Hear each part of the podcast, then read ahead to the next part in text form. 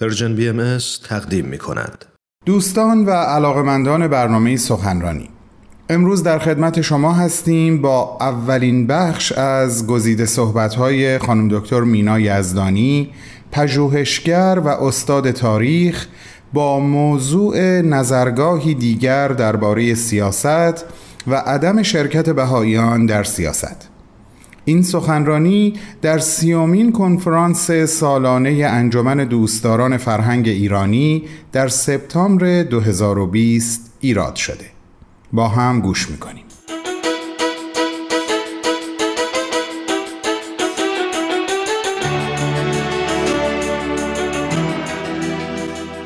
دوستان عزیز درود بر شما.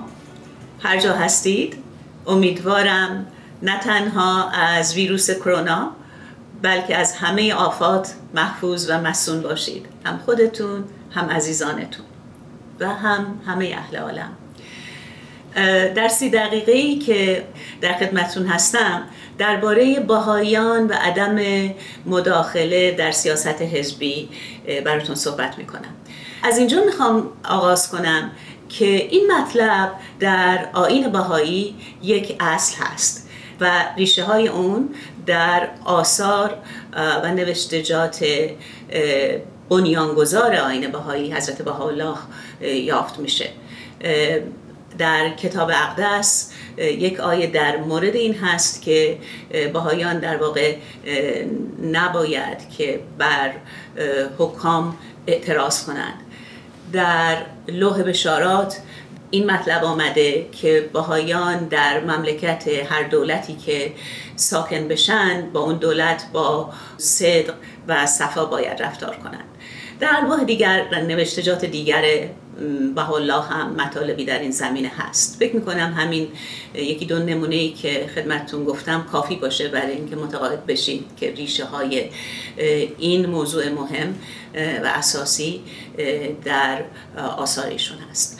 به علاوه شواهد تاریخی داریم که در میان مؤمنین به الله در میان معاصرین ایشون حداقل در میان کسانی که خوب این آین را می شناختند این شناخت و آگاهی وجود داشته که بهاییان در سیاست حزبی دخالت نمی کنند و غیر باهایانی هم که در تماس قرار می گرفتن با صاحب امر یا با باهایان از این مطلب مطلع می شدن. یک مورد رو می‌خوام مثال بزنم از یک کشیش مسیحی که در ایام ادرنه حتی سالش رو می‌تونم دقیق بگم خدمتتون که سال 1868 میلادی با الله برای حدود چهار ساعت درباره آین باهایی صحبت می‌کنه و بعد از اون ملاقات یه نامه مفصلی می نویسه در موردش. و از نکاتی که ذکر می‌کنه اینه که عدم مداخله در امور سیاسیه از اساس آینشان از, از اصول هست در آینشان و در میان بهایان معاصر با بهاءالله هم شواهدی از آگاهی کامل بر این مطلب داریم. در سال 1300 هجری قمری وقتی که تعداد زیادی از بهایان دستگیر میشن یکی از اونا که خیلی معروف بود به اینکه بسیار آدم سریحی هست و بنابراین بازجوهاش اونچه که او می‌گفت قبول می‌کردن چون می‌دونستند اهل این که در واقع موضوعی رو در لفافه بیان کنه نیست و خیلی سریح و رگو بود. میرزا رضای یزدی گفت که ما در امور سیاسی دخالت نمی کنیم از او پذیرفتند. یعنی بنابراین او هم خوب می‌دانست که چنین وضعی هست. هشت سال بعد در میان آشوب سیاسی که در ایران رواج داشت در 1308 حدود 1891 92 میلادی تعدادی از باهایان دوباره دستگیر میشن. اینجا باز هم ما در واقع سند تاریخی داریم که ملا علی اکبر عیادی یکی از باهایان شناخته شده ای که دستگیر شده بود میگه که ما اهل این نوع فعالیتی که شما دارید به خاطرش مردم دستگیر می‌کنیم یعنی فعالیت سیاسی ضد حکومتی نیستیم. و همسر ملا علی اکبر عیادی یک زندگی نامه خودنوشتی ازشون مونده که ایشون هم توضیح میده که وقتی گرفتند این تعداد باهایان رو و محاکمهشون کردند مطلع شدند که ما در امور سیاسی دخالتی نداریم. به نظرم این شواهد تاریخی هم برای اینکه این نکته رو اثبات بکنه که این موضوع از صدر امر بوده کافی است. آنچه که برای شما خواهم گفت امروز عمدتا بر اساس سه پیام از پیام های بیت و درد اعظم هست. یکی پیام خیلی مفصلی که این موضوع عدم مداخله در سیاست حزبی رو کامل توضیح میدن درش. و در تاریخ دوازدهم اسفند 1391 مطابق بود با دوم مارچ 2013 صادر شد از بتونت اعظم و بعد دو تا پیام نزدیکتر به زمان ما. یکی 27 اپریل 2017 پیام کمتر شناخته شده هست در جواب به یکی از افراد باهایان. و یکی هم اول دسامبر 2019 خطاب محافل ملی عالم. خوبیش به اینه که این مطالب الان به دلیل محبتی که اینترنت در واقع برای اهل عالم فراهم آورده کاملا قابل دسترسی هست و همه دوستان می‌تونن برن و برای خودشون آشنا بشن با این مطالب.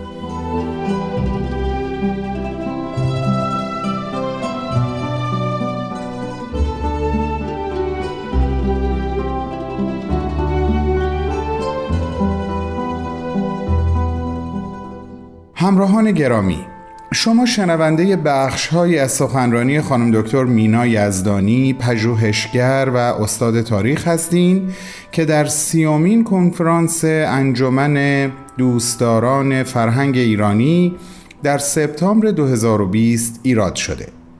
عنوان این سخنرانی همونطور که ابتدای برنامه خدمتتون عرض کردم عبارت هست از نظرگاهی دیگر درباره سیاست و عدم شرکت بهاییان در سیاست.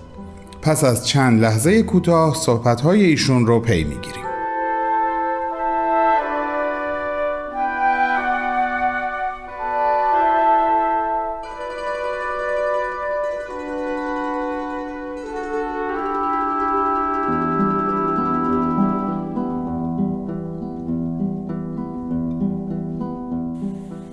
نکته دیگری رو که می‌خوام اینجا حتما ذکر کنم اینه که عدم مداخله در سیاست حزبی رو نباید تعبیر به آفیت طلبی باهایان کرد. صرف نگاه به تاریخ امر باهایی در کشور ایران از قرن 19 به بعد ما رو متوجه این مطلب می‌کنه که باهایان در راه اعتقاداتشون از جان مال زندگی آسوده امتیازات اجتماعی گذشتند و میگذرند. حتی در همین لحظاتی که ما داریم صحبت می‌کنیم این حقیقت آشکار هست. بنابراین بحث عافیت طلبی نیست.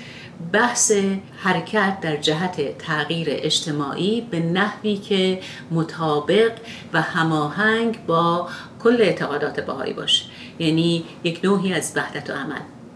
عدم فعالیت در سیاست حزبی عدم دخالت در سیاست حزبی به این مربوط هست. دیانت بهایی یک کل منسجمی هست که اجزای مختلفش با هم هماهنگ هستند. اعتقادات بهایی با نحوه عمل کرده بهاییان هماهنگ هست. و این دو اصلی که یکی اصل عدم مداخله در امور سیاسی و یکی اطاعت از حکومت رو نباید نگاه کرد به عنوان موانعی برای تغییر اجتماعی. درست برعکس این دو یک جنبه هایی از روی کرده مطروحه در آثار باهایی هستند برای اونچه که باهایان اعمال درمان مؤثر می‌دونند و مواجهه با علل ریشه‌ای بیماری های اجتماعی. نگاهی که دیانت بهایی به موضوع سیاست داره البته کاملا مربوط هست به تعبیری که از تاریخ و سیرش داره. از نقطه نظر دیانت بهایی عالم انسانی از مراحل اولیه کودکی گذشته الان در آستانه بلوغه و داره به جایی می‌رسه که می‌تونه وحدت و یگانگی نوع بشر رو ادراک کنه کم کم و پیادش بکنه. حالا در این زمینه دو تا جریان مختلف متضاد رو بهایی ها در عالم می‌بینن. یکی جریان تخریبه که در جنبه های مختلف زندگی اجتماعی چه فردی و چه کلی تر اجتماعی تر ما شاهدش هستیم و یک جریان سازنده که نهایتا عالم رو به اون سمتی می‌بره که یگانگی نوع بشر رو بتونه جلوگر کنه در خودش و صلح عمومی رو مستقر کنه. حالا باهایی ها در واقع بر اون هستند که این اصل یگانگی نوع بشر که اساس اعتقادات بهایی هست. یعنی تعلیم محوری الله یگانگی نوع بشر هست یا وحدت عالم انسانی. این اصل تحققش مستلزم تغییر بنیادی در تار و پود ساختار اجتماعی در سراسر عالم هست. جامعه بهایی در صدت هست که یک الگویی رو برای رفتار و برای ساختارهای اداری منطبق با این اعتقاد به وحدت عالم انسانی فراهم بکنه که بتونه اصل وحدت بشر رو در خودش جلوگر بشه. این اصل وحدت بشر البته یک معتقدات زیربنایی دیگری هم رو داره. که این الگوی رفتاری و ساختاری که جامعه بهایی می‌خواد حاصل بکنه ایجاد بکنه در صدد ایجاد کردنش در عالم در جوامع مختلف جوامع فقیر و غنی و همه هست. این معتقدات اساسی که بهش اشاره کردم. می‌خوام الان یک اشاره بکنم که اینا چی هست این آرمان ها چه چیزهایی هستند برای بیشتر مخاطبین اینا از قبل دانسته شده هست اما من لازم می‌دونم اینو بگم چون که ذکر اینا به این دلیل لازمه که دقیقا مربوط میشه به اینکه چرا ما در سیاست حزبی دخالت نمی کنیم ما معتقد هستیم که روح انسانی آری از نژاد و جنسیت و قومیت و طبقه هست و انسان به روحش هست که انسان هست. بنابراین این میشه اساس این که هر نوع تعصبی در امر باهایی غیر قابل قبول هست. ریشه تعصبات رو در جهل می‌دونیم. بنابراین آموزش رو وسیله از بین بردن جهل می‌دونیم. علم و دین رو دو تا نظام معرفتی و عملی لازم و مکمل همدیگه می‌دونیم.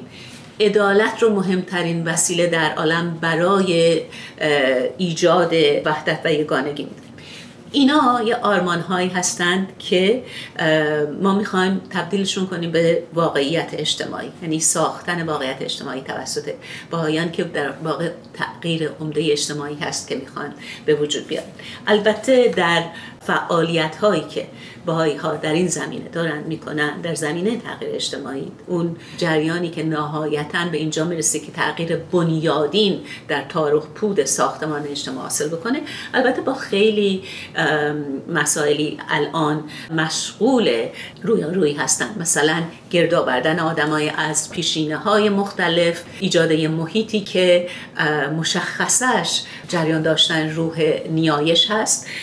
محیطی که درش ذهنیت تفرق اندازی کلا کنار گذاشته بشه. محیطی که درش مردان و زنان به فعالیت هایی که توانایی هاشون رو در زمینه های مختلف باربر بکنه یک جامعه ای که جایی برای وجود روحانیونی که مدعی امتیاز و برتری برای خودشون هستند نباشه و یک جامعه که درش فضایی در خانواده ایجاد بشه که کودکان و نوجوانان با اندیشه من در مقابل دیگری ساختن یک دیگری بزرگ نشن در واقع دیگری در میان نبینند و یک جامعه ای که درش فرایند مشورتی اساس گرفتن تصمیمات باشه این تصمیماتی که حاصل افکار و آراء متنوع هست.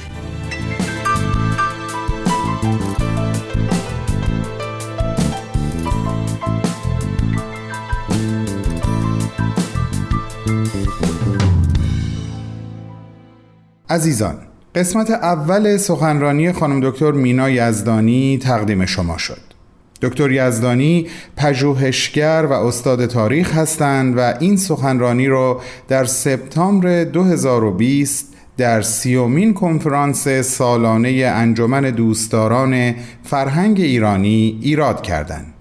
عنوان سخنرانی این بود نظرگاهی دیگر درباره سیاست و عدم شرکت بهاییان در سیاست. از شما دعوت می کنم شنبه آینده ما را همراهی کنین برای شنیدن بخش دوم و پایانی صحبت ایشون. با بهترین آرزوها.